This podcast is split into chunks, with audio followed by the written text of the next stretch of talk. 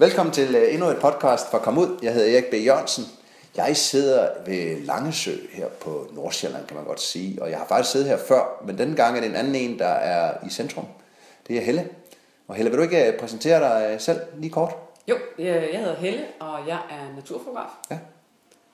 Og øh, nu skal vi jo dykke lidt ned i, hvordan du kunne blive naturfotograf, øh, sådan på den måde. Men hvad er et eventyr for dig? Hvad er det, du, du går ud for at finde derude?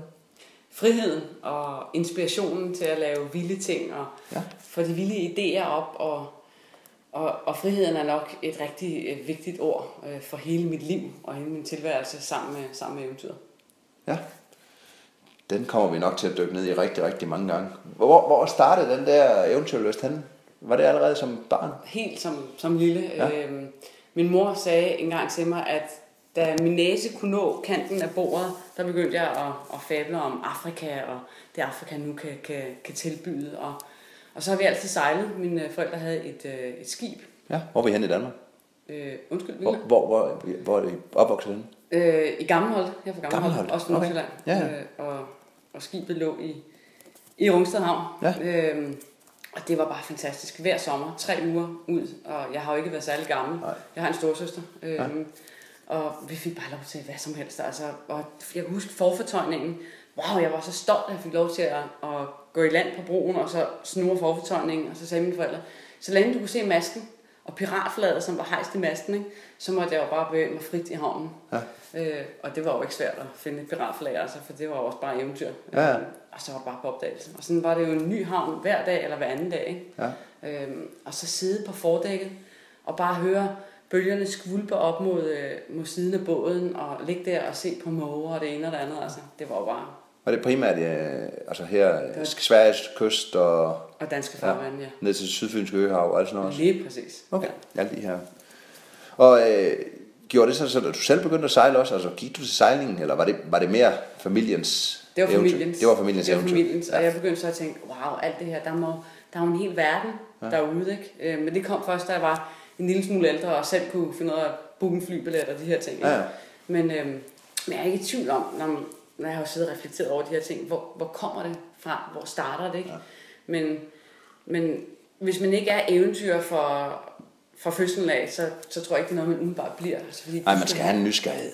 Ja, helt sindssygt, mand. Det skal man. Man skal, man skal tør træde over den der usynlige ja. grænse, hvor, hvor andre ikke tør træde, hvor andre de bliver stående bagved ja. og står og drikker kaffe. Ikke? Men tror du, tror du ikke, at dine forældre har haft noget med, at, at den der sætte fri og sige, at I løber bare rundt? Jo, Og, jo. altså, fordi mange kunne jo også sige, en havn, uha, Ja, der er farligt. Ja, I kan falde i vandet, og I kan dit, og alt muligt andet. Ja, men vi, havde, vi har også regler. Altså, Ja. vi, vi lå også brugt mange timer, vi, det er mig og min storsøster, øh, på målen. Øhm, så, og så lå vi og fiskede, og hvad ikke har fisket op af havnebassiner fra, fra blade til fisk og krabber. Ikke? Men der skulle vi bare redningsvest på. Ja. Og, øhm, og ellers så var det den anden regel, at vi skulle kunne se masten. Ikke? Ja. Ja. Og så var det, der var jo også en kæmpe benefit nogle gange i at blive sendt ud, fordi så skulle man finde isbåden. Så var bonusen selvfølgelig, at man kunne få is efter Ja. Okay, og det var en fin måde. Og hvad, sad du så også og læste eventyrbøger og alt muligt andet, eller? Nej, det er nok en af de ting i livet, det, jeg har aldrig læst så meget igen, fordi at øh, det der med, med bogstaver, der, de, de bytter om på sig selv. Ja, det gør det. Ja. Det, er, Det er også træls. det var heller ikke så nemt i skolen lige, lige hver gang, men jeg er blevet bedre. Ja. Øhm, og sige, at i mit voksne liv, hvor jeg ligesom kunne implementere i mit, i mit arbejde og min gørne og min færden, de her historier fra, fra datidens eventyr og, og så videre, Ja. ja. så, så er jeg fuldstændig kommet efter det alt sammen. Ja. Ja. Ja. Men det var sådan slut 70'erne, først 80'erne, I sejlede rundt der, jo. Ja. Og så, øh, når skolen, hvad, når du så ikke var så glad, var du glad for skolen, når du siger Nej. bogstaven? Det kunne jeg næsten regne. Nej, nej, jeg havde skolen som Hvad var, hvad var drømmen så, der, mens du gik i skole, du skulle bagefter? Jamen, det var at komme ud.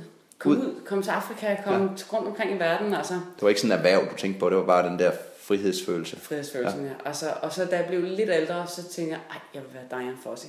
Hende, der sad og studerede bjerggorillaer i Ja. ja. Centralafrika. Ja, ja, hende man ser de der gamle film med. Jamen, sidder, altså, det var jo bare fantastisk. Ja. Sigourney Weaver spiller hende jo Ja. ja. i filmen Out of Africa, uh, ikke Out of Africa, uh, Mist in, uh, Gorillas in the Mist.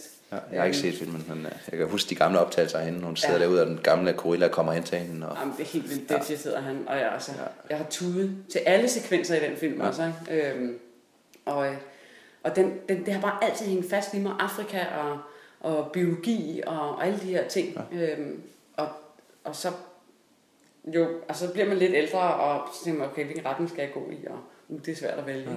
Hvad valgte du så, da du var færdig i folkeskolen? Øhm, så så jeg på mit øh, lavsige øh, gennemsnit og sagde, ah, jeg skal vist ikke gå i skole lige nu, og så begyndte jeg at rejse Ja. øh, med, med rygsæk. Hvor gammel var du der? Du tog 10. med, eller? Jeg tog 10. med, ja. Okay.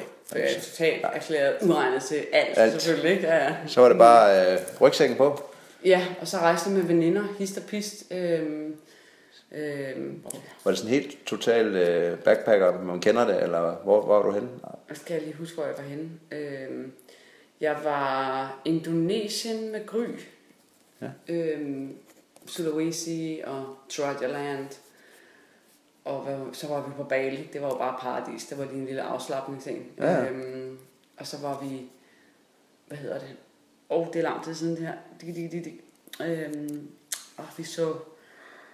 Hvad hedder det? Orangutan. Vi blev sgu forfulgt af en aggressiv orangutan. Og der var jeg ryger dengang. Det var sådan lidt hardcore oppe de der stejle bakker inde i junglen. Ja, Øhm, Sumatra hedder det. ja, super. Ja. Fortæl den historie med gorillaen, der skal vi da. Og det var orangutan. Så orangutan. Jamen, vi, gik- det var bare meget gry. Vi skulle ud og se de her øh, orangutans, og, øh, og så går vi sammen med en guide. Ja. Ja. Øhm, og vi går, vi går, vi går, vi går, og man tænker, kommer vi nogensinde til at se dem altså ikke? Og man går, man går, man går, man går. Og så lige pludselig så siger han, run, run for your life. og, øhm, og så er der bare sådan en hissig orange ildkugle bag ved os. øhm, og øh, jeg helt glemme den her historie. Og så siger han bare, skynd jer op ad bakken, op ad bakken. Og så kaster han sådan nogle små appelsiner til den. Ja. Øh, for at den ligesom skal slow down øh, Ja, its pace. øh, og, og Gry, hun er foran mig, og hun havde øh, anstrengelsesudløst astma. Jeg tænkte bare, gud, bare hun også skal trække. Og mig og mine dengang rygertendenser, ikke? Jeg var, øh. Og så kommer vi op, øh, og jeg kan bare huske, den var lige i hælene på mig. Altså, jeg følte nærmest, at den kunne strække armen ud efter mig og røre ved mig. Ikke? Og så kommer vi op på toppen af, af bakken der i junglen, og så forsvinder den. Men han sagde, at der er engang nogen, der har slået den med en pind, så derfor kan den ikke lide mennesker. Så nogle gange, så, så møder man den altså. Ja. Og, og vi ved jo godt, at de her oplevelser, lige når man står i det, så er det ikke skide sjovt, men det bliver altid en god Du historie. kan altid huske den. Ja, ja. Ja, ja. Så det var sådan typisk rundt i Asien der. Ja, var det, var det bil i Australien okay. også. også Australien? Ja, Åh, oh, det er helt klassisk rundtur. ja, ja. Og så, men jeg tror, de to første steder, øh, hvor jeg var med mig selv, men, men det var faktisk med på sådan en, en overland-tur, hvor jeg ikke havde en veninde med. Ja. Det var Ægypten, fordi jeg er dybt fascineret af, øh, nu skal jeg lige huske at sige ting på dansk, af, af oldtidskultur. Ja, og prøve at forstå øh, arnestedet for mennesken, ikke? Ja. Øhm, og så er det jo biologien. Det er de to ting, der ligesom er min kæmpe passion her Ja. i livet, ikke? Øhm, blev du så, nu når du så var ude at rejse, blev du så klogere på, gik du så og tænkte på, hvad, hvad skal du lave bagefter? Eller? ja, jeg ville jo gerne være egyptolog. Det var derfor, jeg røg til Ægypten, ikke? Ja. Men, og, og, men dyrene træk jo lige så meget. Ja. Jeg var simpelthen bare splittet.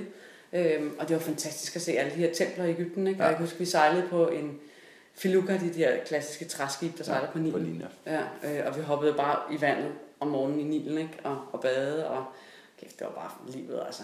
Øh, det er lidt diarré, men så fik de sidste Cairo, det var ikke så. Nej. Men, men Var det så i Cairo, eller var det i Niden, tænker du? ja, det er et godt spørgsmål, altså. Øh, men øh, det var vidunderligt at se ja. det der, og, og det giver bare, jeg var også ikke i tvivl, når jeg kom hjem for, for de her rejser, hvor, hvor jeg var alene, øh, så kunne jeg godt se, altså jeg følte jo lige i øjeblikket, så holder jeg hænderne op foran mine øjne, og så, så hvis jeg vinkler dem sådan ud af, så får man det her syn, der er meget større end ens tunnelsyn hjemme i Danmark. Ikke? Ja. Jeg kunne godt se, hold da op nogle oplevelser. Ikke? Øhm, og jeg tog også til Afrika alene, var på sådan en overlandstur fra Johannesburg i Sydafrika, op gennem Sydafrika, op gennem Botswana, op til Victoria Falls, øhm, og ned igen. Øhm, og det var også bare fantastisk altså. Øhm, Nu har du også nævnt, at Afrika var din store drøm, men som lille, Ja. var det, så var det lige så fantastisk, som du havde drømt. det, var, det var endda endnu mere fantastisk, Ja. ja. og nogle gange så var det, så var det over grænsen af fantastisk, Ja. ja. fordi jeg, jeg, jeg tænkte, wow, altså, vi kørte i sådan en gammel Unimog, øh, sådan en gammel militærkøretøj, hvor der er de her jernbarer øh, øh, over bagsæderne, og så kan man sådan en præsending henover, Ja. ja. ikke? Men den kører man jo ikke med den der præsending, men når så grene, de sådan falder ned over den her sandsti, du kører på, øh, så er sådan en two-track road inde i Botswana et eller andet sted, så, så alle de her insekter, der sidder på de her grene, de falder jo bare ned over slået af. og, og det var min første gang sådan rigtig ude i det store, vilde verden. Ikke? Og altså, de der insekter, de havde jo øjne på stilke, og de havde farver i, i, i hele regnbuens repertoire. Ikke? Øhm, og jeg tænkte bare, wow, hvor er det vildt, altså. Og så stod vi jo øh, camps i de her nationalparker, og jeg lærte, at man skal bare ikke slå sin, sit telt op ved siden af en vandhane, der står og drøber, og så skaber den her lille pyt. Fordi så kommer hyænerne jo der og drikker vand om natten, ikke? Og der var også en anden dag, der slog jeg mit telt op ved siden af en skraldspand, der hang på sådan to stykker træ, så den kunne vippe. Ja. Og så hørte jeg godt, at hyænerne, de gik hen og rydde skraldespanden, så tænkte jeg, ah, de skal ikke ødelægge min nattesøvn. Så jeg gik op og satte os i den her øh, Unimog på førersædet, så jeg kunne se skraldespanden med mit telt. Og så kunne jeg se, at hyanen satte øh, poterne på siden af skraldespanden, vippede den, og så kunne den så tage det op, der var nede i den. Og så tænkte jeg, mm, der ligger låget. Så satte jeg låget på, tilbage op i køretøjet, og sad der og studerede og ventede, hvad der skete. Ikke? Øh, og så tog den jo bare låget af med snuden. Og så lagde jeg så sten ovenpå på, øh, på låget. Ikke? Og så gik jeg i seng, og så hørte jeg godt på et tidspunkt, det sagde,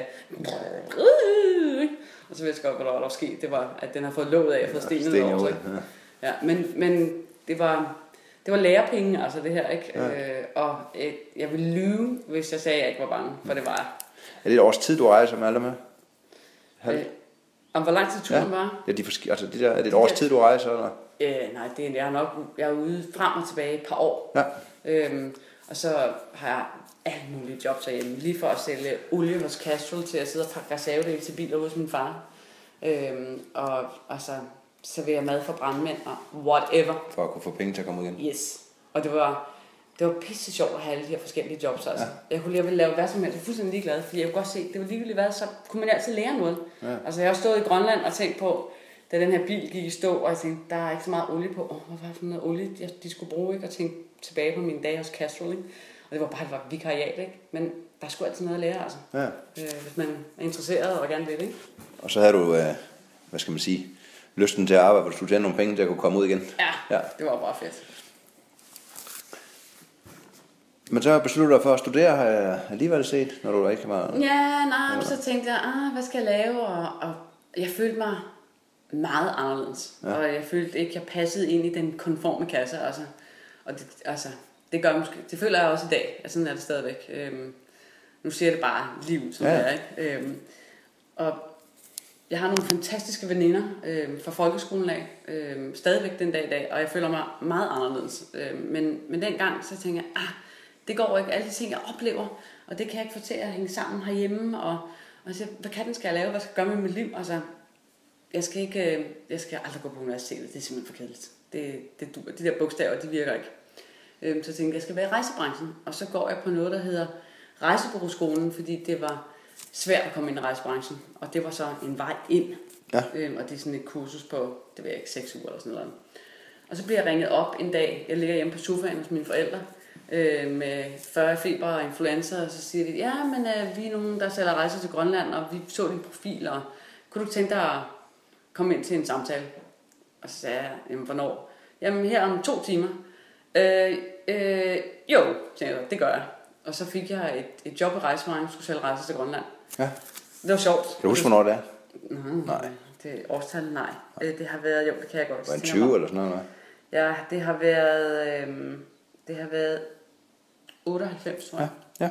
Slutningen af, ja, oktober 98 eller sådan noget. Ja. ja. Og så 24. var jeg i Grønland 1. januar i 99. Ja. Det var min første gang i Grønland. Og så finder jeg ud af, at det er bare ikke så fedt at sidde på en stol. Altså, og sidde og sætte rejser. Det kan jeg ikke.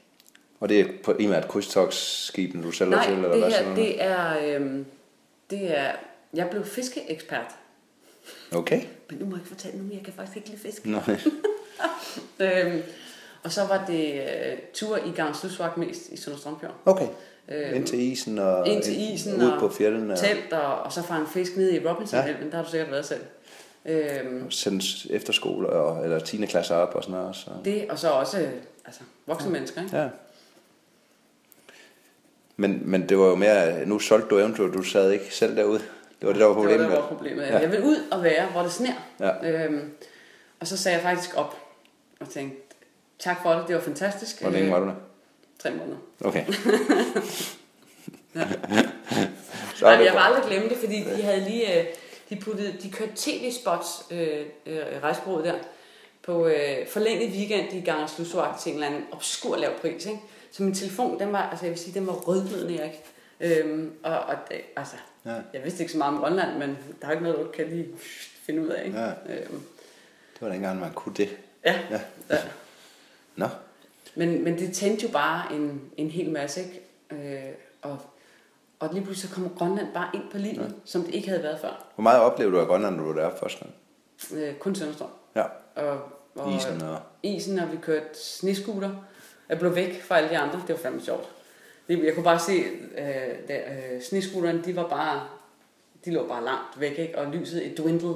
Det blev bare væk, og jeg tænkte bare, fuck mand, nu, bliver jeg, nu forsvinder jeg i gangsluttøj. ikke?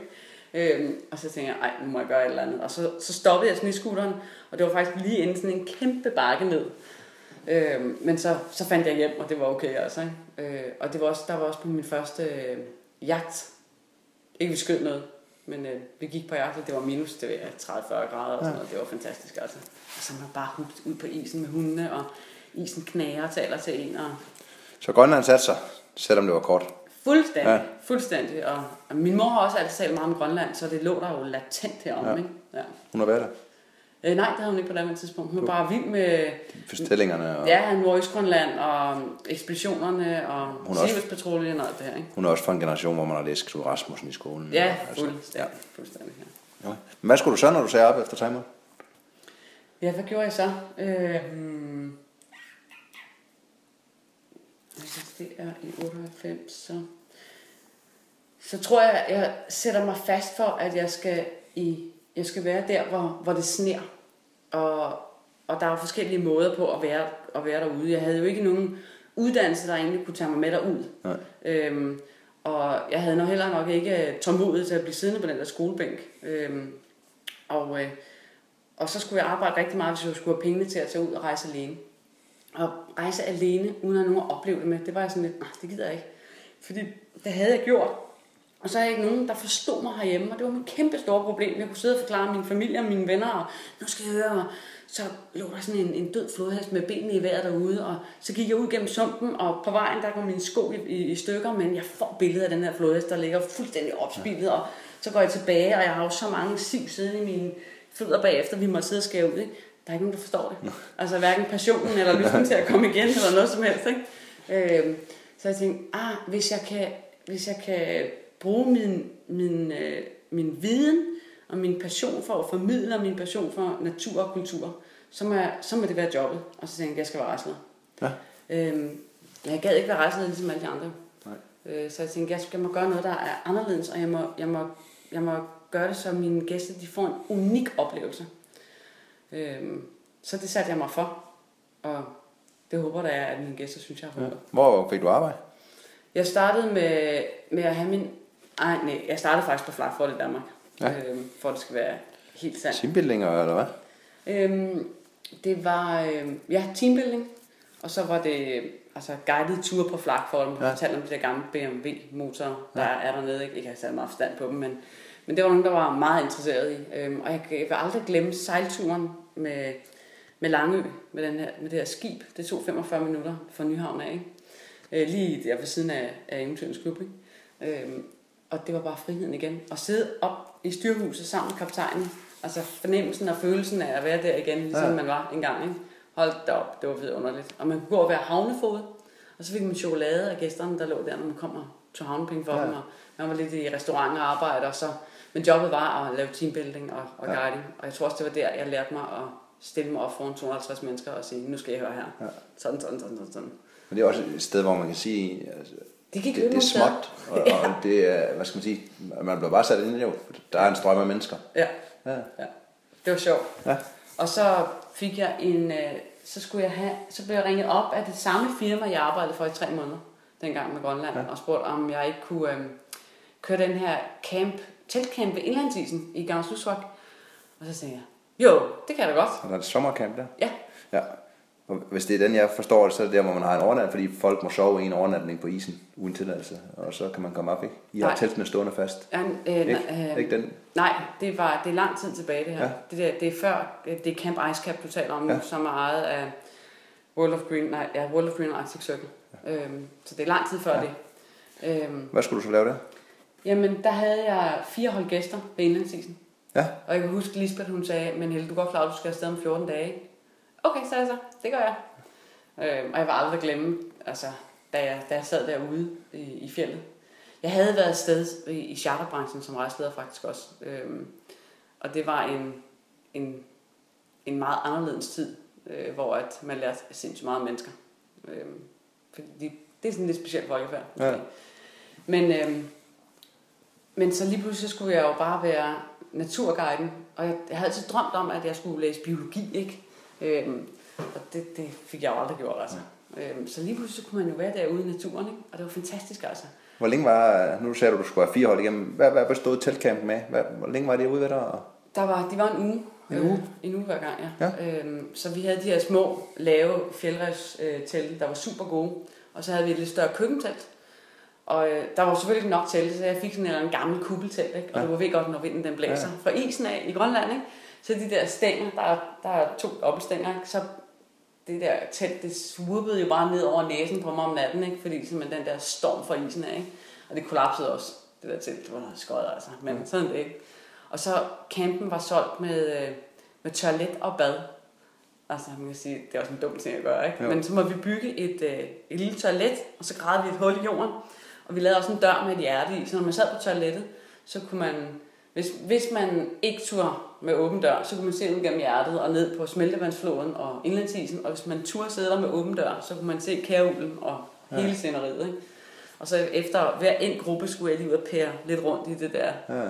toilet, ikke? Og badet var hvad så? Det var, bad, det var bare enten i søen eller nede i smeltevandselven, ikke? Og så gik I nogle dagsture, Så og gik vi dagsture, ja. var, I på isen også? Ja. Lige op og vende og sparke lidt? Ja, ja, det var fantastisk, altså. Og jeg, jeg har kigget på den der is hver gang, og jeg tænkte, åh, nu revner du ikke under mig, vel? øhm, man skal lige lære isen at kende, øh, og de forskellige steder. Og jeg kan huske, øh, der var en nat, hvor jeg vågner, og så var jeg sådan en lyd. Og så tænkte jeg, hvad er det? Øh, for en gang skyld, så blæste det ikke. Øh, og jeg kan høre sådan en... Tænkte jeg, ej, det er mit øh, køleskab. Vi havde taget sådan en øh, flamingokasse og gravet et firkantet hul, og så kom vi jo ned til permafrosten på et tidspunkt, som jo ikke ligger mere end ja, sådan et stykke, øh, hvad er det? det er, 60-70 cm. Ja. øh, i Gamslusvagt, for der er jo øh, tempereret indlandsklima.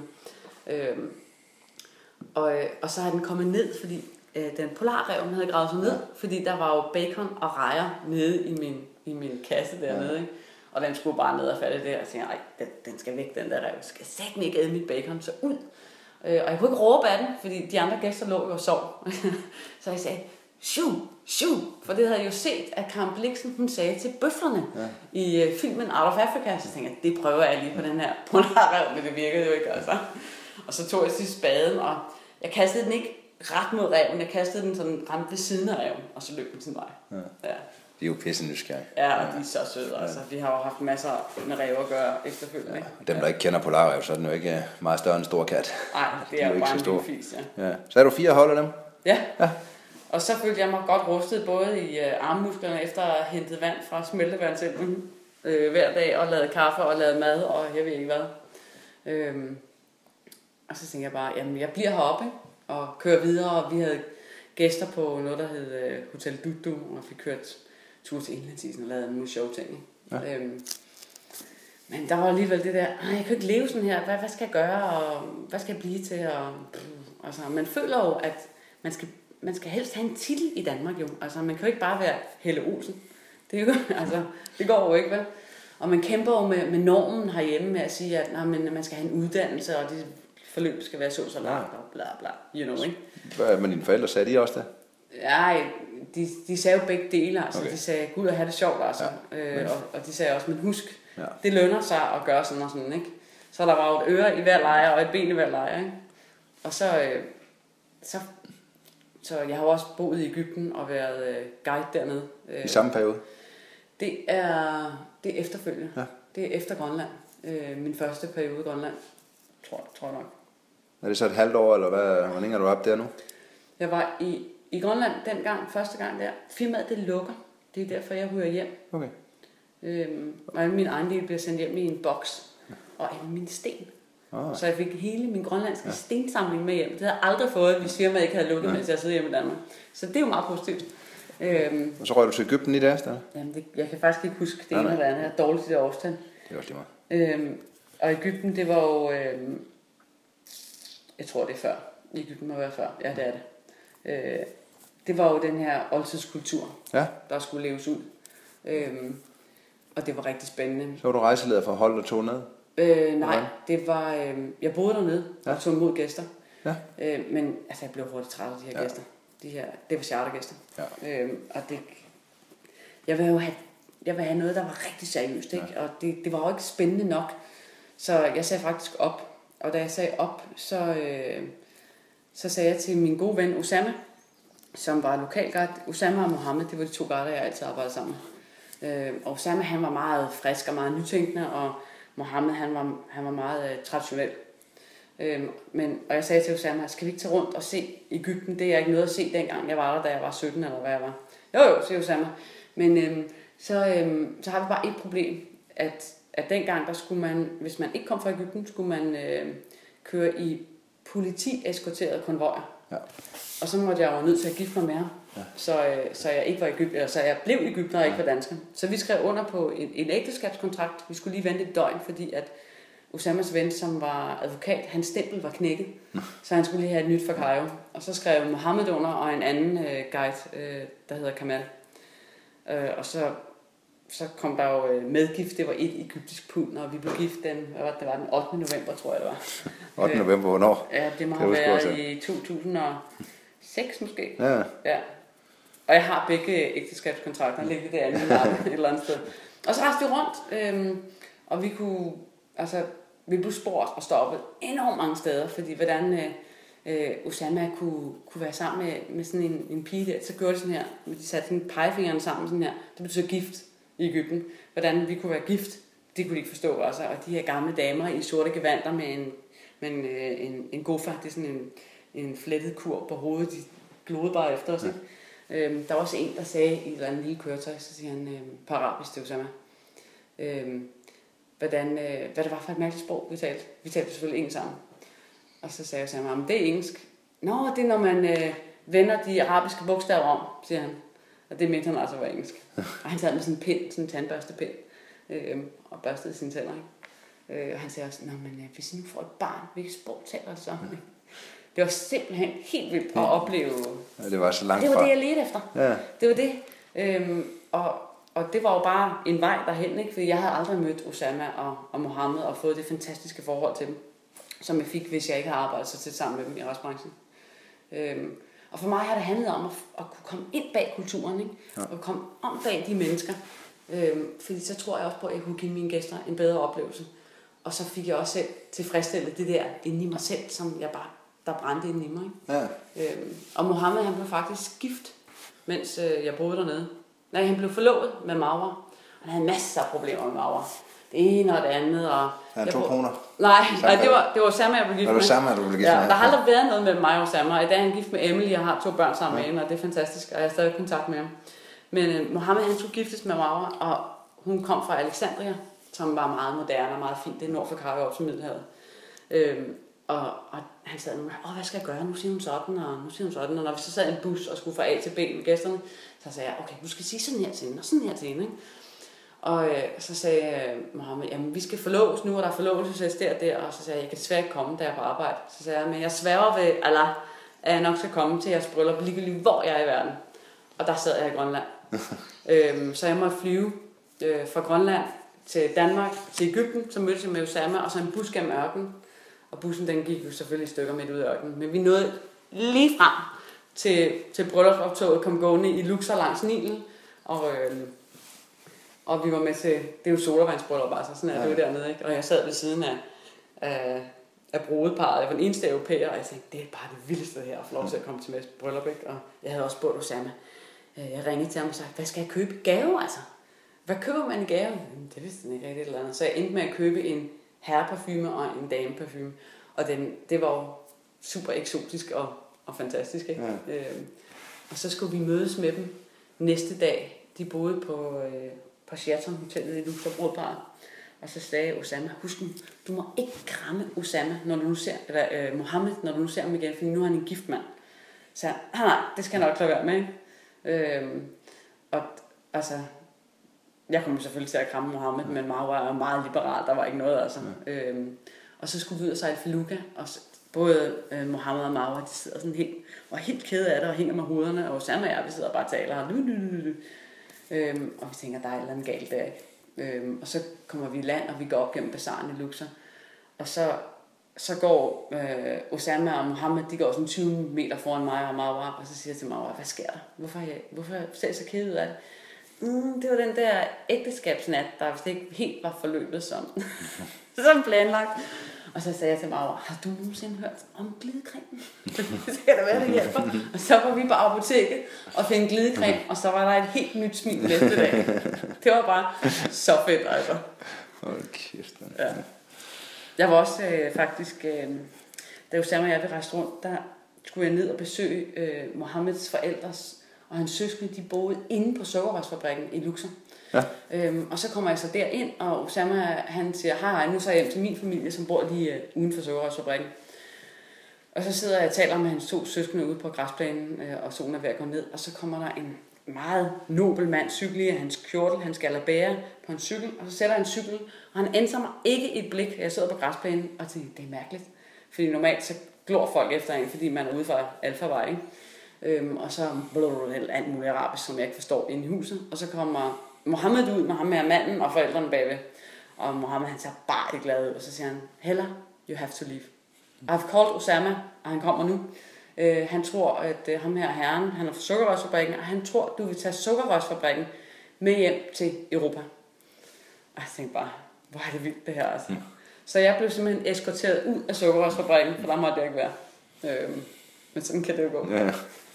De var ikke så vant til det derude på de der kanter. Nej, det var vildt.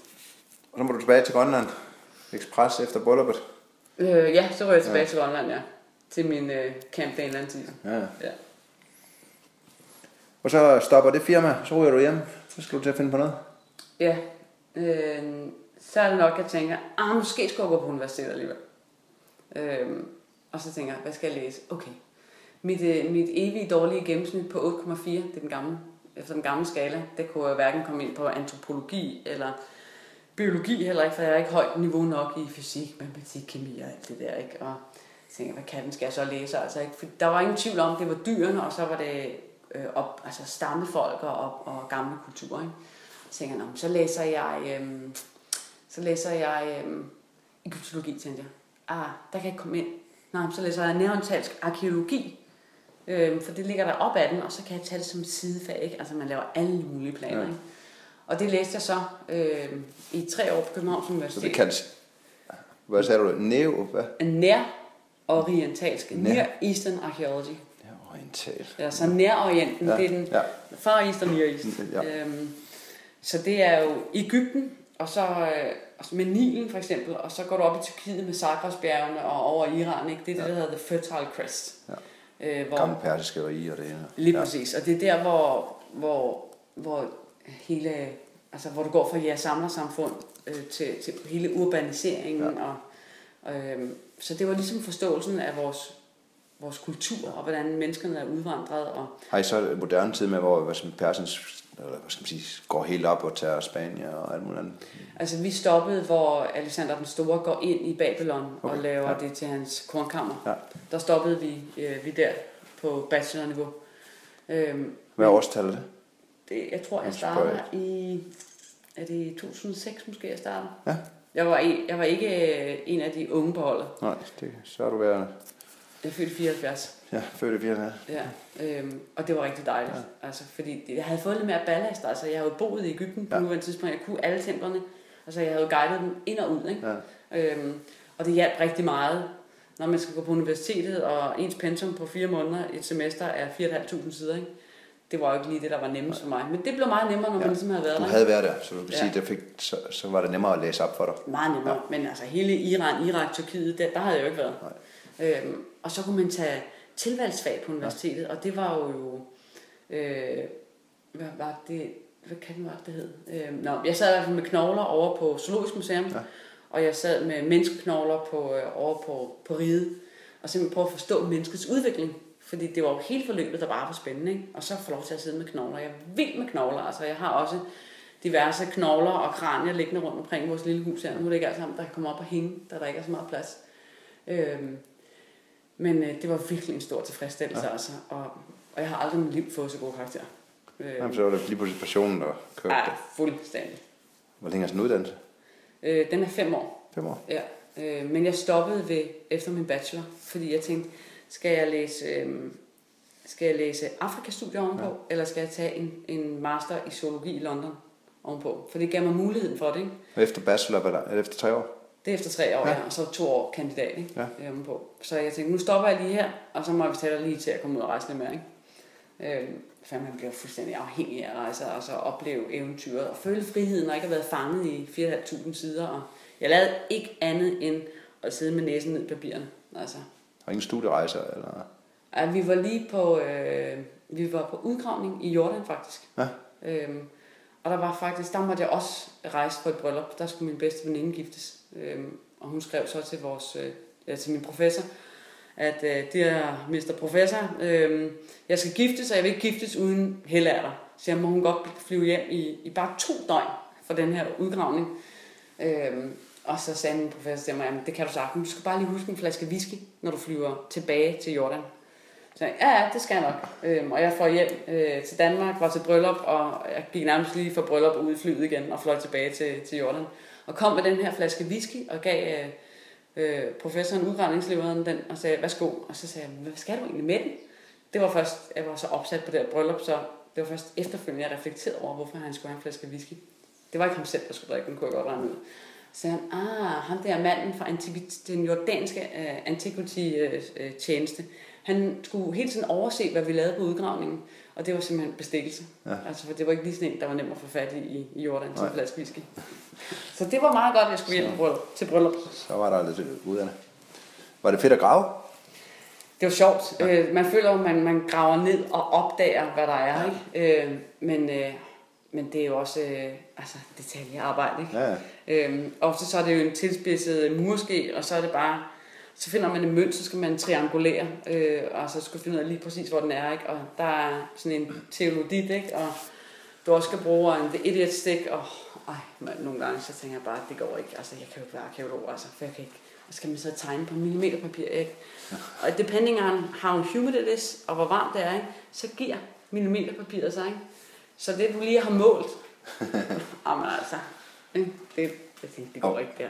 Og hvordan... Øh, det var, var det videreførsel af nogle udgravninger, eller var det nye udgravninger? Øh, der var, øh, udgravningen var allerede startet. Det var byzantinsk by, og der var tyrkisk rede, og det var, det var helt vildt spændende. Og, og der var masser af, af dyreknogler, der kom op på jorden. Det var helt klart dem, der var mest spændende. Ikke? Og dem sad man og rensede med en tandbørste. Ikke? Og så, jeg havde potteskov som pesten. Men øh, jeg har lært at elske potteskov, og jeg har lært at elske keramik, vil jeg sige. Øh, og det gav mig, det gav mig en kæmpe viden om, om, øh, om at forståelsen af, hvor kommer vi fra som mennesker, og, og jeg kiggede jo også ind i, i menneskets ud. Når du nu graver, mangler du som, altså det menneskelige kontakt, som du havde i rejsebureauet, og det der, er det det, du savner, eller er, er det dyrene, eller det Men levende? Det var, det var dyrene, og så det med at, at formidle.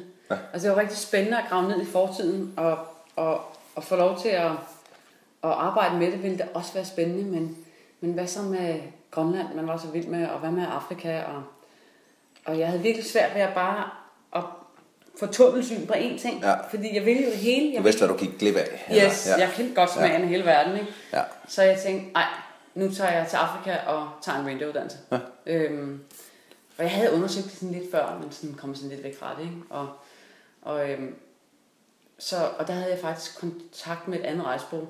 Og så sagde jeg ja til at køre en Afrikatur for dem, og så passede det med, at, at jeg fik dem til at betale øh, flybilletten derned.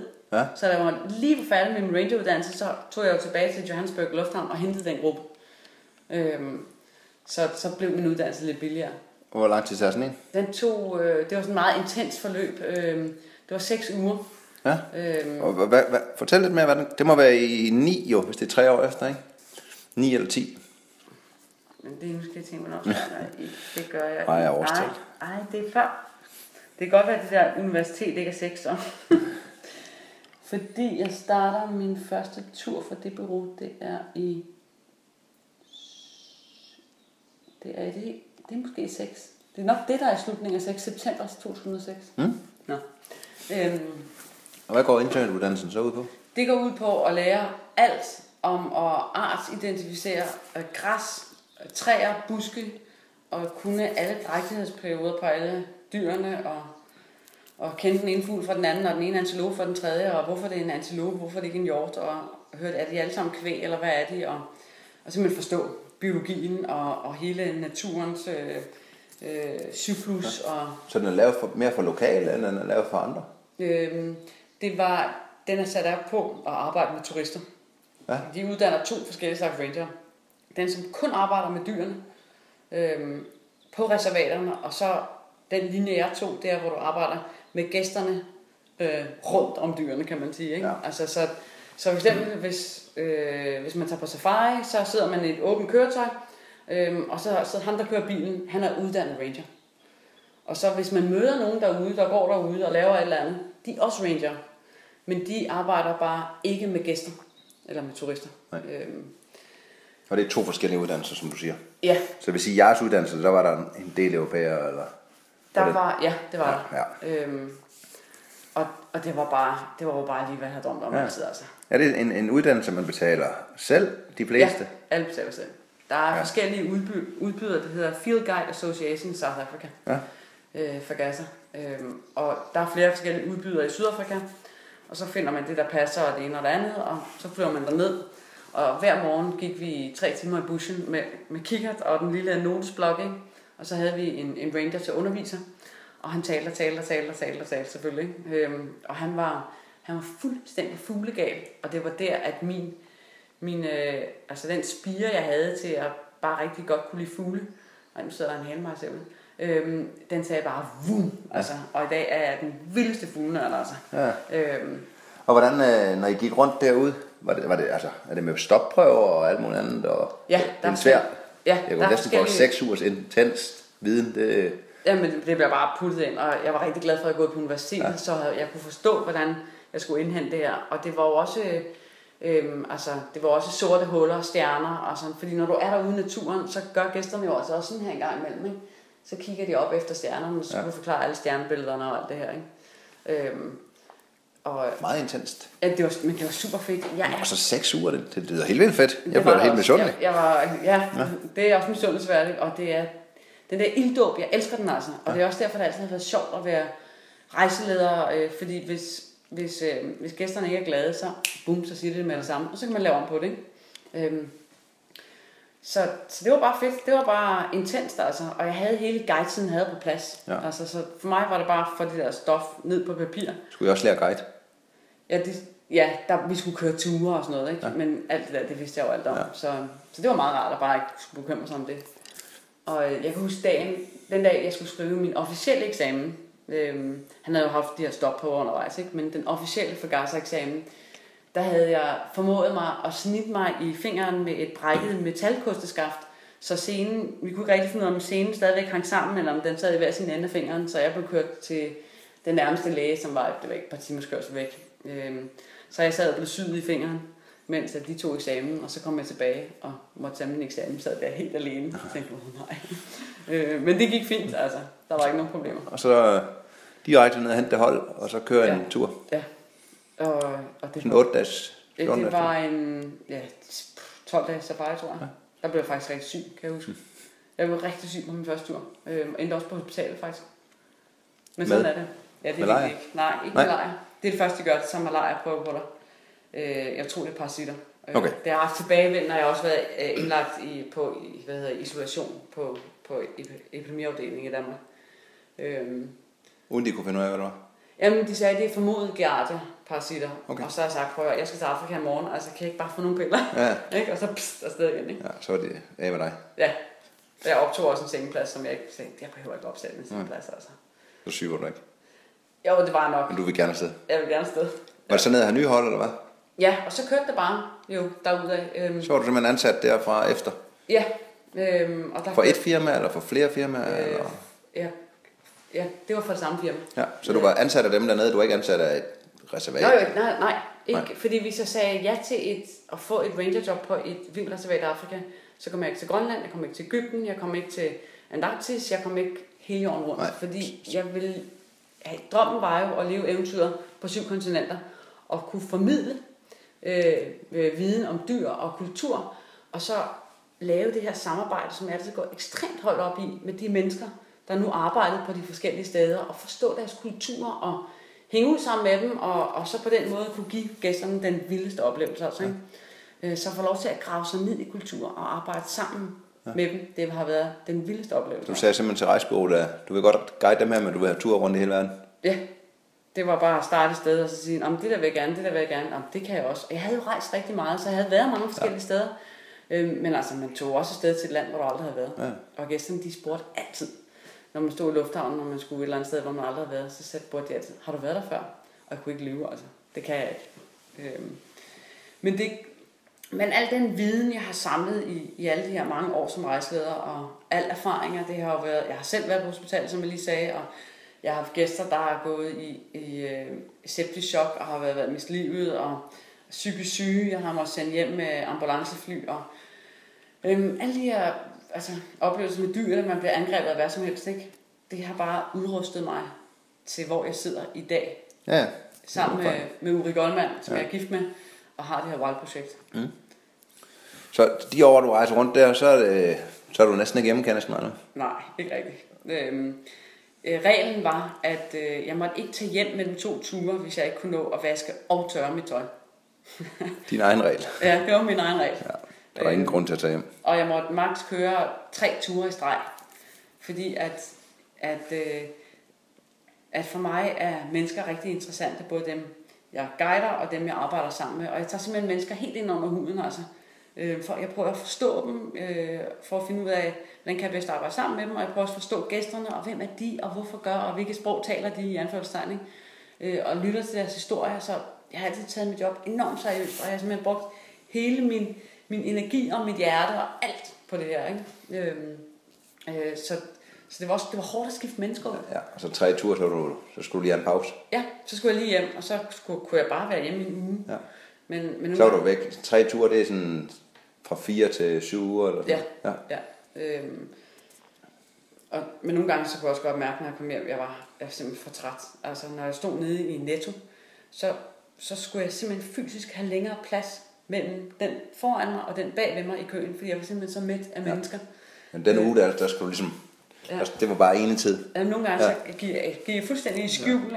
ikke? Øhm, og andre gange så skulle jeg også bare ud og se mine veninder og cykle. Ja. Nogle gange så cyklede jeg bare rundt, for det ligesom min sjæl kunne bedre finde, ja. når jeg cyklede rundt på min Det racercykel. var ikke nu bare falde i søvn, og så lå en uge i sengen. Nej, det kunne jeg ikke. Nej, nej. Så jeg har simpelthen... Der er også nogen, der bare helt burer Det sig jeg, jeg har så meget energi, altså. Bare det at sidde stille her i så lang tid sammen med dig, det kan være lidt svært. Øhm, Men det var et drømmejob, de år der. som rejseleder, jeg, Ja. ja. jeg følte, at, jeg følte at, at lige pludselig så kunne jeg fagne alle de ting, jeg gerne ville. Det var at lege læge, sygeplejerske, arkeolog, biolog og, og formidle. Og det er jo simpelthen alt i et job, ikke? Øhm, og jeg har brugt, øh, sammenlagt har vi kalkuleret, over tre år sammenlagt i et åbent køretøj øh, i Afrika. Ikke? Og så har jeg jo navigeret i arktiske farvande og været ekspeditionsleder på, på, øh, på det bureaus egne skibe i Arktis. Ja. Øh, Svalbard, Nordøstgrønland og Vestgrønland. Øh, jeg ved ikke, hvor mange tusindvis af altså. Ja. Men det, det, det, som regel, det, det, det er som regel lidt længere tur, 14 dages tur, ikke? Ja. sådan Fordi når man endelig Ja. skal afsted, og Så, ja, ja. så kører det. Øhm, det har jeg også og- selv prøvet. Jamen, det er fantastisk, altså. Og så kaptajnerne på de her skibe, som jeg fortalte dig tidligere, mens vi spiste frokost. Øh, det gamle Arctic Umiak Line, øh, rederiet deroppe i Grønland.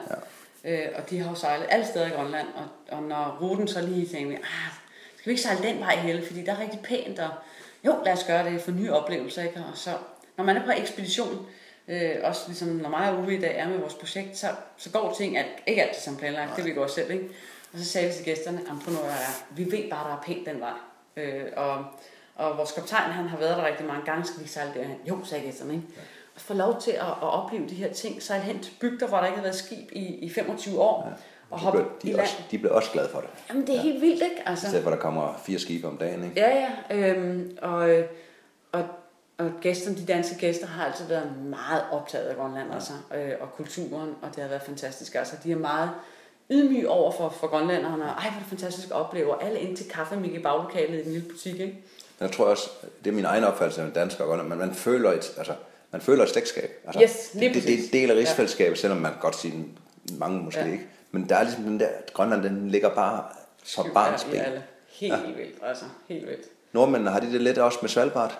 Eller hvordan? Er de mere? Øhm, Ja, det har de. Øhm, og nordmændene, de, de har også haft norske gæster med, og de er jo fantastiske. Altså, de, ja. kan jo, de kan jo rende dobbelt så hurtigt ud i fjellet som danskerne, ikke? Ja. fordi de er jo født i fjellet. Mange af nordmændene, de er måske født mere ude i naturen, end vi danskere er. Ikke? Ja. Øhm, og jeg kan huske det en dag, øh, vi sejler også selv gummibåde Zodiacs, øh, og vi sejlede, jeg sejlede ind på kysten, lavede landingen, øh, trak lige gummibåden op, og så siger jeg til gæsten, så må jeg gerne gå i land. Øhm, og jeg havde nordmændene, og der var en af de andre, de havde en, den danske del.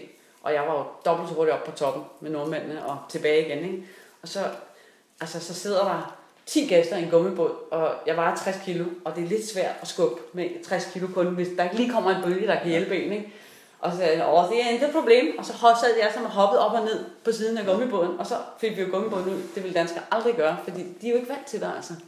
Øh, og det er intet ondt mod danskere. Nej, er du øh, tysker og alt muligt andet også?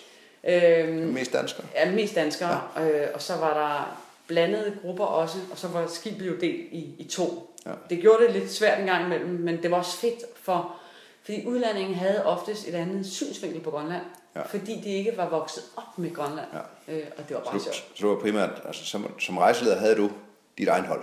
Ja.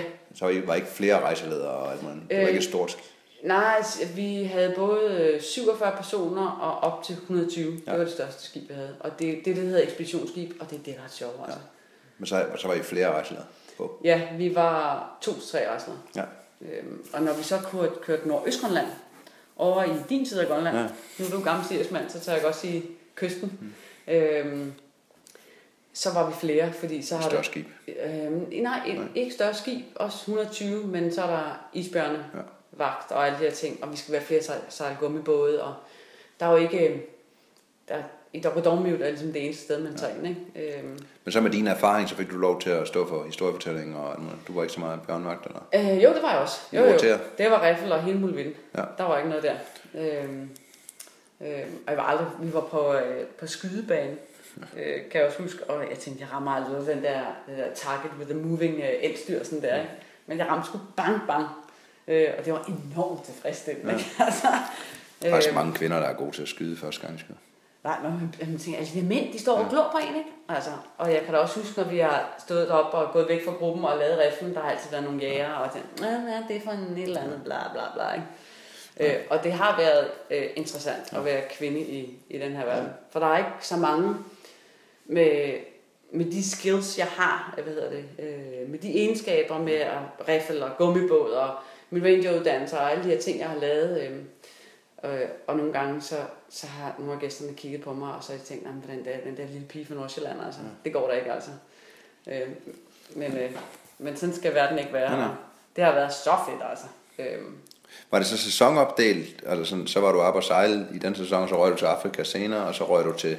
Ja, det var altid sådan, ja. Afrika var altid i oktober, november, januar, februar. Og så var jeg også med til at køre sådan nogle specielle adventure marathons, med, hvor gæsterne var maratonløbere. Og det var alt lige fra, fra at løbe på indlandsisen i Grønland til et privat reservat i, øh, i Afrika. Og det var rigtig sjovt, for det var nogle andre, andre typer mennesker. Ikke? Øhm, var du ude at løbe også? Nej, det var jeg ikke. Jeg løb ikke. øhm, hvad det hedder... Øh, og så har jeg jo... Så i Ægypten, der måtte det ikke være for varmt, så det skulle være i foråret. Og så har jeg faktisk også sejlet med ekspeditionsskib i Danmark i maj måned. Og holdt op, det var lige tilbage til barndommen. Ja. Så med rapsmarkerne, der står bare i fuld flor gule, ikke? og sælerne og fuglene og, og alt det her. Ikke?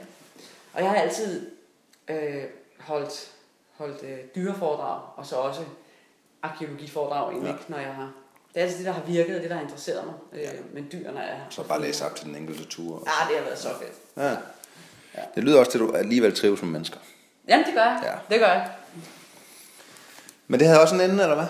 Ja, det havde det. Øhm, og, og jeg tænkte, ah, det, er, det, det er fantastisk at få lov til at give alle de her vidunderlige mennesker en indsigt i naturen, og hvordan man kan passe på den, og hvad kan gøre en forskel. Og, og jeg kunne se, at når jeg havde gæster med ude, altså når, når pukkelvalen øh, hopper op af vandet, ikke, og bare laver et kæmpe stort plask, altså den følelse, der kommer både ind i mig og ind i gæsterne, øh, efter at have formidlet viden om den, altså altså nogle gæster står og græder, ikke? og hvordan de kommer løbende hen til mig og siger, ej, se, jeg har taget et lille billede af en æren, er den ikke bare sød, ikke?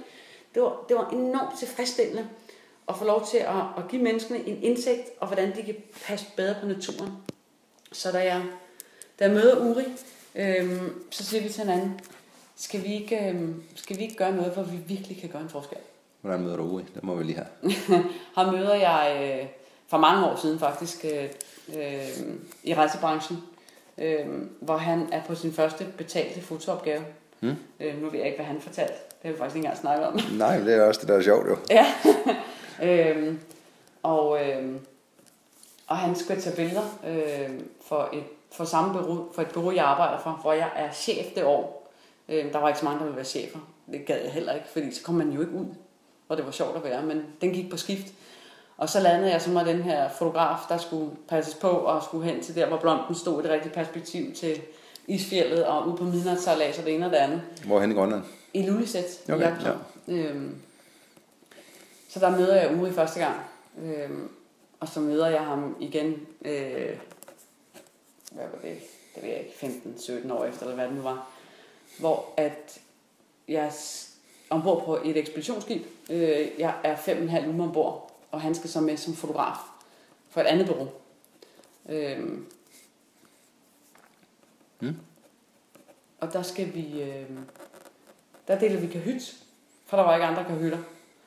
Og ja, det er jo fint. Altså, vi kender jo hinanden, og vi har jo altid stødt på hinanden, krydset i Grønland, når han har været oppe og fotografere. Han Ja. har været naturfotograf i rigtig mange år. Øhm, og vi har hjulpet hinanden undervejs og, og alle de her ting. Så der, der lærer jeg Uri endnu bedre at kende øhm, i 2013. Ja. Hvor vi sejler Nordøstgrønland og, og Svalbard. Og så finder vi ud af, at vi skal nok slå, slå pjalterne sammen øh, et stykke tid efter. Og øh, dengang arbejder Uri faktisk i fotoafdelingen for det samme bureau som chef. Øh, og så tænker vi, ej, nu skal vi sgu op. Nu har vi været i rejsebranchen lang tid nok. Ni fantastiske år med det firma. Øh, men 17 år i det hele, vil jeg tro, hvis jeg lægger det hele sammen. Øh, og så vi, nu vil vi, nu vil vi gøre en forskel. Nu vil vi lave et stort øh, naturprojekt, hvor vi kan, hvor vi kan fotodokumentere de sidste vilde steder på planeten. Og det skal så ende op i en stor fotoudstilling og en stor bog. Mm. Og det kommer nærmest øh, synkront ud af munden på hinanden, ikke? Ja. at det er det, vi vil. Fordi vi, vi prøver at forestille os den vildeste drøm, ikke? Og, øh, og, og Uri, han er jo bare fantastisk, altså. Han, han siger, det gør vi helt. Og så tænker jeg, ja, hvorfor ikke? Altså, fordi den, altså som eventyren, der har man ikke den der stopklods, som mange andre mennesker har. Man tænker, ja, hvorfor ikke? Vi følger floden. Floden, den går den vej nu, så den, den følger vi buff Ja. derude, ikke? Øhm, Nu bliver du med at sige, gør en forskel. ja, Er det en forskel for dyrene, eller forskel for jer selv, eller er det en blanding af det? Jamen, det er da en blanding af det ja. hele. Selvfølgelig er det det. Altså, fordi vi, vi som eventyrer, mig og Uri, øh, øh, jeg så godt tale på Uris vegne her, øh, vi, kan ikke, vi kan ikke have et normalt job 9-4. Nej, nej. Det, det går ikke. En periode kan man godt, øh, og vi vil heller ikke have noget mod, hvis vores business mod forventningen blev lidt skidt, og at tage et job i Netto, det er helt fint med os altså. Eller hvor det nu kan være, øh, fordi det vil også bare være en fed udfordring. Ikke? Så længe der er en udfordring. Men øh, gør en forskel med at, at, at, at simpelthen øh, formidle den kærlighed, vi har til naturen, via positive billeder øh, til, til alle mulige. Øh, altså, det kan være ganske normale mennesker som mine forældre, eller forældrene til, til Uris to børn nede i skolen, eller fordi vi mener, det er vigtigt, at alle har en, en, en helt basal kærlighed på forhånd til naturen. Måske er den bare lidt forsvundet i dagens travlhed og alt det her. Ikke?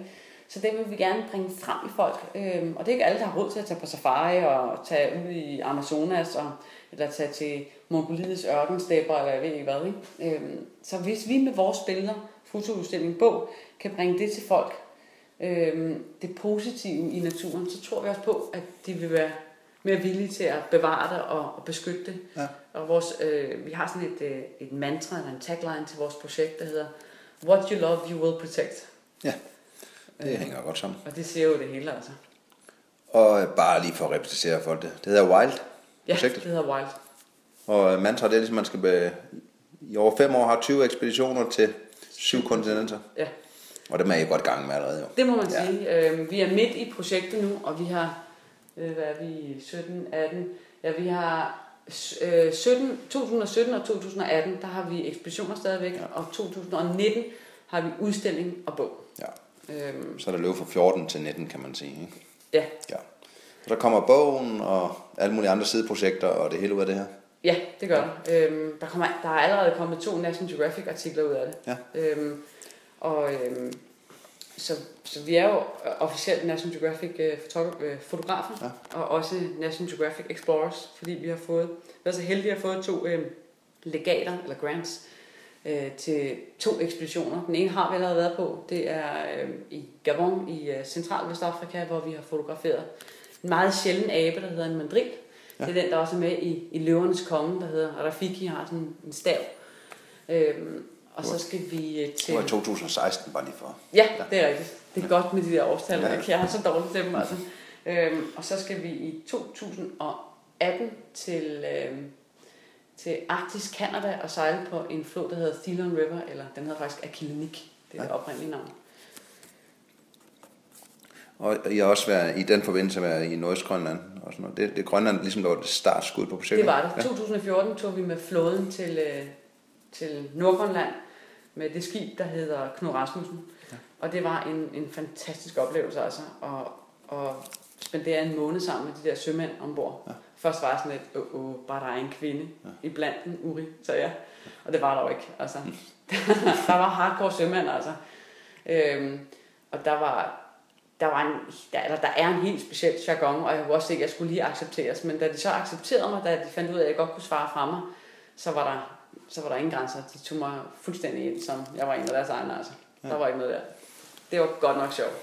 Så i det projekt, som jeg har kunne øh, finde ud af, så, så er det ført til det her arktiske ting, som har ført til Wild North-bogen, og lidt der, så har jeg lavet noget, der hedder Wild Africa også allerede. Ja, altså Wild. Wild North kom faktisk lige, øh, lige i starten af, øh, det var bogen Wild North, den kom lige i starten, da vi startede vores projekt. Og, og da, jeg, da jeg møder Uri, der bliver jeg faktisk også fotograf. Øhm, den, det skal måske lige med i den her historie. Øhm, jeg har taget billeder før, Ja. øhm, og spejlreflekskamera og det hele, det var dengang med film, ikke? Øh, men da jeg ligesom tager min ranger-uddannelse, og, og hele den her fugleverden begynder at åbne sig for mig, så ryger kameraet faktisk længere og længere bagud, og Ja. kigger den ryger længere og længere frem. Ja. Øhm, og jeg tager også billeder, når jeg er ude at rejse, øhm, men, men de der fugle, de bliver simpelthen så præsente her. Altså, og så gælder det mig også om, øh, de, de år jeg var i rejsebranchen, jeg skulle ars identificere, hvad det er for en, en, en, en antilope, eller er det en løve, eller hvad det er ude i mørket. Ikke? Og der var kiggeren bare enormt god. Altså. Så jeg havde faktisk lagt kameraet på hylden, og da jeg møder Uri, så samler jeg så kameraet op igen. Der var sådan en, en periode, øh, hvor jeg havde meget svært ved at sige, ah, okay, nu skal jeg bruge kameraet, når man altid er vant til det kigger den, man tager op. Ikke? Ja. Og min kikkert var hurtigere end kameraet, synes jeg selv. Ikke? Fordi det var det, jeg var vant til. Ikke? Øhm, og jeg husker, Uri han har taget sådan et billede af mig, da vi er i Indien på et tidspunkt, hvor at, øh, jeg står med, med, med kameraet med 70-200 mm objektiv på, og så er min, min kigger, har bare lagt oven på min kamera. Hvis jeg kunne lige hurtigt skifte, ikke? Ja. Øhm, taget på færre skærning. Øhm, men øh, og jeg er jo enormt heldig, jeg kommer ind under Uris meget dygtige, professionelle øh, vinge som, som fotograf. Ikke? Øhm, og det har også bare været en ilddåb. Ja. Men, men det er det, jeg kan lide, og det er det, der virker. Øh, Så i dag er du fotograf, som du startede med at sige. Jamen, det er jo helt vildt at sige, Ja. altså, i dag. Nu, Ja. nu er jeg fotograf, ikke? Ja. Ja. Det er jeg sgu stolt af. Det er. Og hvordan det her med, nu hørte jeg jo lidt med ude med National Geographic, hvordan har det været for dig at, at komme ind under deres vinger? Du kommer sådan lidt skævt ind under, kan man egentlig sige, fordi du har måske ikke haft den intention Mm, før. Altså, jeg, har- jeg har før, for mange, mange år siden, tænkt, kan jeg blive fotograf, og kan jeg, kan jeg blive sådan en af de der National Geographic fotografer? Fordi jeg kan jo godt huske, nu går jeg lige lidt tilbage, jeg vil jo gerne være Diane Fossey. Ja, ja. Øhm, og jeg kan huske i filmen Gorillas in the Mist, eller Gorilla i Disen, der kommer en National Geographic øh, fotograf til hende op på toppen af bjerget og filmer, hvordan hun lærer bjerggorillerne at kende og alle de her ting. Ikke? Så den, den har strejfet mig en gang, og den har ligget her omme bagved i baghovedet. Men, øhm, men jeg det, det bliver jeg jo aldrig, altså. vel? Øhm, men, men så lige pludselig så, altså den her flod, som, som Ure og jeg, vi vælger at fløde, det er ligesom også en mantra for os, ikke? Følg floden. Øhm, og lige pludselig så, så begynder der bare at ske nogle ting, altså. Øh, med National Geographic, han har, nu har jeg selvfølgelig været øh, solgt billeder til dem før, og været i øh, kontakt både med den, den nordiske blad, hvor hvis kontor ligger her i, i Danmark, og også bladet i, i Washington D.C. Øhm, så, så da det her grant ligesom kommer ind af vores dør, øhm, og, og de her danskere, eller undskyld, de her titler i, i det nordiske blad, så sker der jo bare en, en hel masse, og det sker også for vores projekt. Øhm, den er lille gule firkant, ikke? Ja.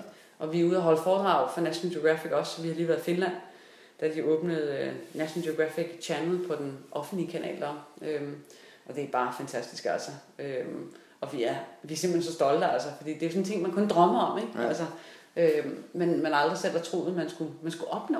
Det er også en blåstempling af projekt og Ja, wow. personen og det hele. Helt klart, ja. helt klart. Øh, og, og for at være helt ærlig, så fatter jeg det ikke helt ja. en gang imellem. Altså, vi, hverken projekter eller artikler og det ene eller det andet, vi niver stadigvæk hinanden i armen og siger, mm, er det virkelig sandt altså?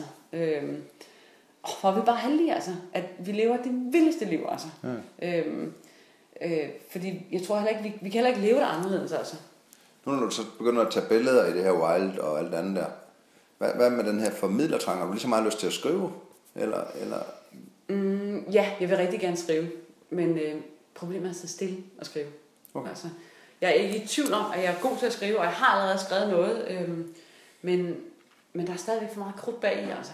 Ja. Øh, men, du skal have et dikteringsprogram, så du går rundt udenfor at diktere. måske, måske, ja. Øh, og vi, vi kører også stadigvæk nogle fotosafarier, ja. øh, hvor vi har øh, amatørfotografer med. Og der Fortæl lige det for sådan lidt uddybt. I laver fotosafari, siger du? Yes, fotosafari. Det gør vi sammen med et firma, der hedder Africa Tours, ja. hvor vi øh, kører safari-tur til en vidunderlig camp, der hedder Karen Vixen Campen, mm. som ligger i Masai Mara økosystem i et privat vildt reservat, der hedder Mara North Concession. Mm. Og den camp har ligget der siden den åbnede i 2007, og det er lige så lang tid, som jeg er kommet der, så det er 10 år i år. I juni og vi siger Kenya, hvis folk skal ikke? Ja, Kenya. Øhm, og, øh, og jeg kender jo masser af de mennesker, der arbejder på den camper, og, og det gør bare en, det gør bare tingene meget nemmere, når man kommer der, at man kender dem, der arbejder der, og de kender mig og Uri, fordi ja. så kan man bare man kan lave et meget bedre samarbejde, ikke? og man kan få lov til nogle meget vildere ting. Vi får lov til at gå ud af køretøjerne og ligge og fotografere gennem græsset og, og sådan noget. Ikke? Så bare for at forstå, nu er det fotosafari. Det er jo alle safari, kan man sige. Men det her det er jo et fotokursus også, ikke? Det er et fotokursus, ja. ja. Vi holder workshops øh, hver dag. Ja. Øh, det er i komposition, ISO, lukketid, øh, indst- rent basalt som, som indstilling af et kamera. Ikke? Øh, og det er alle, der kan deltage. Man, behøver, man, du, du kan også tage med med din iPhone, hvis det du har lyst til. Ikke? Ja. Øh, eller dit øh, store øh, spejlerflex. Øh, men det, det handler om, det er, at vi skal have det sjovt. Det skal være sjovt til billeder. Ikke? Øh, og så spenderer vi lidt længere tid derude end bare en normal safari. Vi bliver siddende længere tid ved flodhestene, ved elefanterne og, og ved løverne, fordi vi ved godt, øh, og det er den, den erfaring, jeg har bygget op på de her mange år, øh, at bliver du siddende og venter, så kommer der altid et eller andet helt vildt, der udspiller sig. Det kan være to elefanter, der begynder at slås, eller løverne, de kommer ind over for, for, for højre side af, ikke? og så tænker elefanterne, wow, hvad skal du her have løve, ikke? og så sker der noget spændende. Ikke? Øh, så det er det, vi fokuserer meget på. Og derfor er jeg ligesom styret min formidlingstrang, ikke? Ja. og min, øh, min fiksertrang med at ordne ting og få tingene til at spille fuldstændig snorlige. Ikke? Øh, for jeg elsker bare, når ting går op i en højere enhed. Hvor mange har I dem om året? Vi har, øh, lige oplægget har vi to om året, ja. og så har vi også en tur til Pantanal, til Brasiliens øh, vådområde, dyrerige vådområde. Øh, det er i september. Den er faktisk allerede udsolgt. Er det for nogle andre, eller? Øh, nej, det er også Afrika Tours. De er også til Brasilien? Det er simpelthen, okay, okay. vi ringede til, til, til Claus og sagde, Hvad, kan du løfte den her? Selvfølgelig, sagde Claus. Den løfter jeg. Ja. Øhm, og så har vi nogle andre ting op i ærmet, som vi sidder og, og arbejder på af, af fototure også. Ja.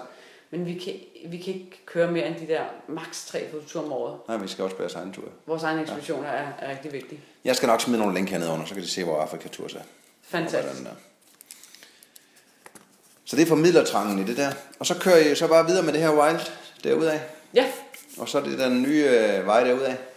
ja, ja. Kan man sige. Det, det har været vildt, og, og fordi lige pludselig så er man, vi er jo både, vi er vores egen øh, regnskabsfører, vi er vores egen marketingsbureau, vores eget reklamebureau, og øhm, alle de her ting, den gør man jo selv. Ja. Og det er, og det, det er det samme, man får lov til at være i en, en meget bred vifte, ikke? du er selv selvstændig, du ved, hvordan man skal, man skal skulle finde ud af alting selv. Ja. Ikke? Øhm, og det er så tilfredsstillende at kunne også operere inden for alle de forskellige områder, fordi så får man simpelthen styret sin trang til, til at lave øh, alle de her skægge ting, fordi at få kunne multitaske i, i forskellige emner, Det vil være teknisk foto, eller menneskekundskaber, eller forstå. Altså nu skal vi have et billede af de her mandriler, ikke? de er simpelthen så snu. Hvordan kan den få det her billede? Få idéer til nye billeder. Det er nok det, der er allervigtigst som fotograf. Altså, ja. Det kan godt være, at du, du kan være lidt teknisk dygtig, men hvis du ikke kan finde ud af at komponere dit billede korrekt, eller få den unikke idé til at tage et, et, et billede, altså, så er der jo tusindvis af fotografer derude. Ikke? Jamen, så er der jo alle turisterne også, der tager billeder ja, ja, af ja, ja. ja. Øhm, og det har øh, holdt op en udfordring. Øh, det har været at skulle, at skulle blive fotograf lige pludselig. Altså. Ja. Det er vildt. Helt vildt. Men egentlig også efter 17 år i rejsebureau til det første gang, du er egentlig med det her projekt står helt selvstændig. Som, som der har du haft rejsebureau til at sende kunderne ned til dig. Ja, ja, ja, ja helt sikkert. Helt sikkert. Ja. Øhm, og det er fedt. Det er fedt at køre ekspeditioner, hvor, hvor her der, der er jo ikke her der er jo ingen grænser. Det handler kun om os.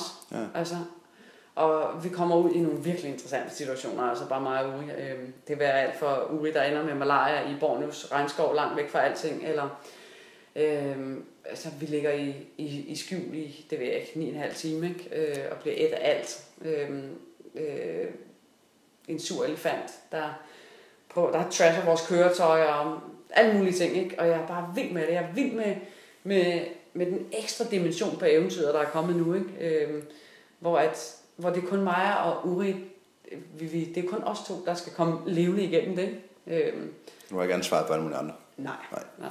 Udover når de ejers fotochauffør, ja. Ja, selvfølgelig. Ja. Men nu siger du kun jeres egne idéer. Hvor, hvor kommer nye idéer fra dig så? Altså, er det, når du er derude, eller er det, når du går herhjemme og drømmer ud, eller hvornår? Hvornår kommer idéerne? Jamen, de kommer faktisk, øh, de kommer 24 timer i døgnet, ja. jeg sige. Øh, Skåler du dem ned, eller? Nej, vi Nej. siger dem højt til hinanden. Nu er vi jo heldigvis to, ja. øh, og det er, jo, det er jo fantastisk, altså. Og vi har den, vi er meget ens på, på, på de her drømme om eventyret og passionen om at tage billeder og være derude. Og, og, og, det, det føler vi er noget helt unikt. Ja. Øhm, så vi, vi taler højt om det, og når, ja. når en idé er sagt højt, så forsvinder den ikke igen. Nej. Altså, den er der. Øhm, og, og nogle gange så kan det også komme af, at man bliver tvunget ud i det. Der var for eksempel, vi var lige på Papua New Guinea her over jul og nytår. Øhm, og så er vi ude og fotografere de her hulistammer. Det er dem, der bryder sig i de her perukker øh, med, med paradisfuglefjer og maler sig gule i ansigtet. Og de står nede ved deres lille hus, og, og Uri går der ned for at fotografere dem, og han har et, et, et lille objektiv på, og jeg har et lidt større objektiv på, og der er, simpelthen, der er ikke så meget plads nede ved huset, som et 70-200 objektiv, det passer bare ikke. Og jeg tænker, åh, jeg kan være dernede, hvad gør jeg? Altså, jeg bliver enormt irriteret på mig selv over, at jeg ikke har set den komme. Ikke? Øhm, og så kigger jeg sådan til højre, og så tænker gud, der er en masse grønne planter der. Og så går jeg ind i de grønne planter, og så er jeg faktisk i øjenhøjde med hulimændene. Øhm, og så kan jeg tage billeder igennem den grønne vegetation. Så nogle gange så kommer ideen også først, når man står og, ja, og tror, man ikke kan tage billedet. Og lige pludselig, wow, så kommer der en ny option. Ikke? Øhm, og så bruger vi meget tid på at, at, at tale sammen. Vi går lange ture og siger, hvis nu sådan og sådan, og hvis nu det ene, og så ser man et eller andet, eller så taler man med andre eventyr, som dig for eksempel, eller jeg taler med, jeg var medlem af de kvindelige eventyrklub på nogle ja. folk derinde. Eller... Jeg var medlem i 2015, når vi skal årstal på. Ja, ja, det er rigtigt. Øhm, så jeg vil sige, idéerne, de, de kommer bare virkelig ja. hele tiden. Altså. Øhm. Ja, det er meget forskelligt, om folk sidder med notesbøger og alt muligt andet. Ja. Hvad så, når du planlægger? Er det så lister og alt muligt? Yes, der er jeg meget... Mm, mm, mm, mm. Der er nok mig, der er den der med listerne, ja. der er ene og det andet. Der er uri mere... Puff, er det Excel, eller hvad, hvor er vi henne der? Ja, jo, og gud, jeg har masser af Excel-lister, ja. men mange af dem, de sidder også oppe ja. i hovedet nu. Ikke? Øh, men når vi skal på store ekspeditioner, så bliver de der fire eller fem sider, der nu er, ikke? Ja de bliver printet ud, fordi det hjælper ikke at sidde ude uden en eller anden lille dims. Nej. Øhm, og man kan godt tro, man kan huske det hele. Men kan det kan man ikke. Øh, nej, nej, nej. Ja. Øhm, og de bliver streget og skrevet om, og det ene og det andet, for at ligesom... Ja, det skal passe til hver med. Og det er, det er, det er simpelthen det store pakkeeventyr inden, altså. Ja. Og det, her, da vi skulle til Papua New Guinea, der skulle vi jo også til, til Rosshavet på Antarktis. Øhm, og det var meget interessant. Jeg, har, jeg tror aldrig, jeg har lavet sådan en stor bunke med ting, vi skulle have med, fordi vi skulle både have til, til et koldt kontinent og til en lidt varmere togregnskov. Ikke? Det var simpelthen bare hele paletten, altså. Det, ja, det var, det var en stor kuffert. Ja, det var mange tasker. Og mange penge i, i overvægt på flyene. Ja. Hjælp, ja. Hvad i dag? Henter du inspiration fra andre? Følger du andre fotografer eller noget? Eller er det mere inde i jer selv, du bliver inspireret af jeres egne projekter? Eller sidder du og kigger ud på alle mulige andre? Ja, øh, jeg tror, jeg tror faktisk, Uri har været en rent fotomæssigt, at han jo min, min første inspiration. Ja. Øhm, og Uri har jo, har jo taget mig med ind i fotoverdenen. Da vi møder hinanden, øh, som jeg også sagde før, der havde jeg jo altid min kigger, og der skulle jeg jo ID, hvilken fugl. Et, så kunne jeg sætte hak på den, og nummer to, så kunne jeg sige til gæsterne, hvad det var, de havde set. Ikke? Øhm, eller jeg skulle ID øh, kattearten, eller hvad det nu kunne være. Ikke? Så, så mit fokus var ligesom, når man tog et billede, så skulle man kunne se, hvad det var for en art. Ja. Og så siger Uri, nej, nej, altså, det er ID-billeder, de er gode nok, og så er der alle de andre helle. Og så begyndte vi ellers, jeg kan huske, Uri han havde sådan en, en to meter høj stak fotobøger. ikke? Vi startede bare fra den ene ende af, ikke? og så satte vi bare bladrede bøgerne igennem. Og så talte vi, hvad kan du lide, hvad kan jeg lide, og, og, og mange af de her store fotografer, som øh, øh, Nick Nichols, øh, Steve McCurry, øh, og så videre, så videre. Øh, og det har været, det har været den vildeste læreproces, altså i zoomfart at sidde og, med de her bøger, og sidde med ugespillet og så ude i starten, han sad og redigerede billeder, og der sad jeg ved siden af og kiggede på, og han sagde, jeg gør sådan, fordi sådan og sådan, ikke? Øhm, og det er fedt i dag at kunne sidde og sige, men, øh, jeg synes du ikke, den skal lidt den vej, ikke? Jo, siger hun så, det skulle en skide god idé, ikke? Og føle, at wow, nu er jeg blevet dygtig, ikke? Øhm, Ja. Fordi det, det har været svært til tider, og jeg har spurgt mig selv mange gange, når vi har været derude, hvorfor skal jeg tage et billede, når jeg sidder ved siden af den berømte naturfotograf Uwe Goldman, ikke? Og tænker, fordi jeg har bare en lille hallo, som der ikke kan finde af noget som helst, ikke? Men, øhm, og så er det bare fedt lige pludselig at tænke, wow, jeg kan også tage fede billeder, ikke? Der er vel heller ikke mange fotografer, der, der sidder to. Så I må få nogle andre billeder, når I to. Jamen, det gør vi også. Ja. Øhm, Fordi man kan, man kan, man kan et dele opgaven ud og sige, ja, Ja. du skyder nærbilleder, jeg skyder nogle andre, eller bare komme hjem og se på hinanden og tænke, hold da kæft, det har jeg ikke engang set. Og, Lige præcis, ja. Øhm, nogle gange så sidder vi i de samme køretøj, eller går de samme stier, øhm, og så er det netop, at vi har to. En har vidvinkel, og den anden har et zoomobjektiv på, ikke? Øhm, eller så lægger jeg det ene skjul, og Uri lægger det andet skjul, ikke? Nogle gange så går jeg igennem junglen, mens Uri lægger et fotoskjul et andet sted, ikke? Altså nogle gange så, så er der også den ene af os, der siger, nå okay, jeg sørger for, at, at tingene går op i en overhøjere enhed, og du tager billederne, og omvendt. Ja. Og det er fantastisk altså. Øhm, enten kan vi begge to tage billeder, eller så kan vi hjælpe hinanden. Øh, og nogle gange, når det er det helt store objektiver, som 600 mm, så er min spaghettiarm altså bare ikke så god. Øhm, og så kan jeg så hjælpe Uri øh, med stativer og alt muligt andet. Altså. Øhm, og andre gange, så siger Uri, kan du ikke lige fikse det der? Det, det fikser jeg så, ikke? Øhm, hold da op en gave, og få lov til at, at, at opleve alle de her ting med, med man også øh, deler, deler liv med. ja, så skal du ikke hjem og fortælle om, hvad du har oplevet. Og det, det var det, der var så svært for mig nogle gange. Det var at komme hjem, og der var ikke nogen, der fattede, hvad jeg oplevede jo. Så jeg sagde også til mig selv, øh, inden jeg mødte Uri, altså, ej, i mit næste liv, så skal jeg opleve alle de her ting, syv kontinenter, og jeg ved ikke hvad, sammen med mennesker, som jeg har et liv dagligdag sammen med. Ikke? Ja. Jeg har haft masser af gæster med, øh, igen og igen og igen, øh, og lært nogle fantastiske søde mennesker at kende, og, og nogle, haft de vildeste oplevelser. Ikke? Men at få lov til at, at dele den med ham, jeg elsker allermest i den her verden, det er nok den største gave, jeg nogensinde har fået. Ja. Det er jo fedt. Men når du nu rejser ud, så ved jeg godt, at du rejser med en masse fotoer, men er der noget, du aldrig rejser uden? Altså nogle små sjove ting? Har du amuletter og alt muligt andet med, eller du skal have den her sovehue med, eller... Jeg har altid varmt tøj med, fordi jeg fryser altid. Ja, Men jeg vil sige, nej, jeg har, jeg, jeg har ikke, øh, jeg har ikke en anden lille ting, jeg altid har med. Nej. Nej, det har jeg ikke. Men man har fast udstyr, man altid har med, ikke? Altså, jeg rejser aldrig nogen steder uden en buff. Nej. Øh, altså en, en hue med hul igennem, eller hvad man skal kalde det, ikke? Øhm, og jeg har altid en, altså næsten altid uden undertøj med også, fordi det bliver, selv i Afrika bliver det koldt om natten. Ja, men når man er vant til en temperatur, så er natten kold, uanset Ja. hvor man er. Ikke? Ja, øhm, Der er kroppen jo hurtigt tilvendt. helt klart. Og jeg har lært. Jeg har været så mange steder, øh, så mange gentagende gange, så jeg ved godt, hvad det er, jeg skal have med. Ja. Øhm, og det er altid samme udstyr, har med. Det er det ja. samme, der virker. Ikke? Øhm, men Uri har konsekvent altid mindre tøj på, end jeg har, og jeg har altid mere. Øh, Ja. Fordi jeg er bare en frossenpind, altså. Ja, men det tror jeg, det der mand kvinde. Ja, Den, helt den sikkert. har jeg set. Den kender du. Ja. Hvad så, når du er derude og igennem de her mange, mange år i rejsebranchen har haft så meget med mennesker at gøre?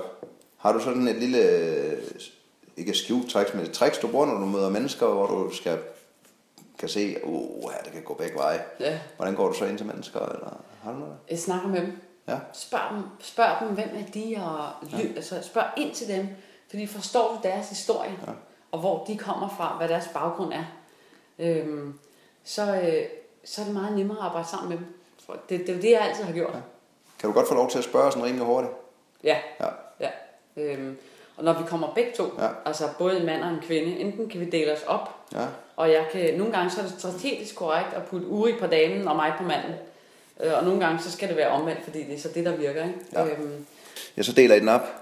Ja, vi kan dele den op, øhm, og, øh, og få lov til at, og, øh, ikke, fordi jeg arbejder stadigvæk sammen med masser af, af lokale, og, og det er, hvis man prøver at sætte sig ind i, hvor de kommer fra, om det er, øh, om det er Afrika, eller om det er Ny Guinea, eller hvor den nu er henne, det, det, det er sådan set ikke så, så vigtigt. Det, der er vigtigt, det er, at man, man forstår de mennesker, man arbejder sammen med. Man, man prøver at sige, okay, han kommer der derfra med den og den baggrund. Øhm, hans forståelsesbegreb er sådan og sådan. Hans verden beskues sådan og sådan. Øh, han har en familie der, og hvad er hans værdier, og så arbejde med det i dit arbejde.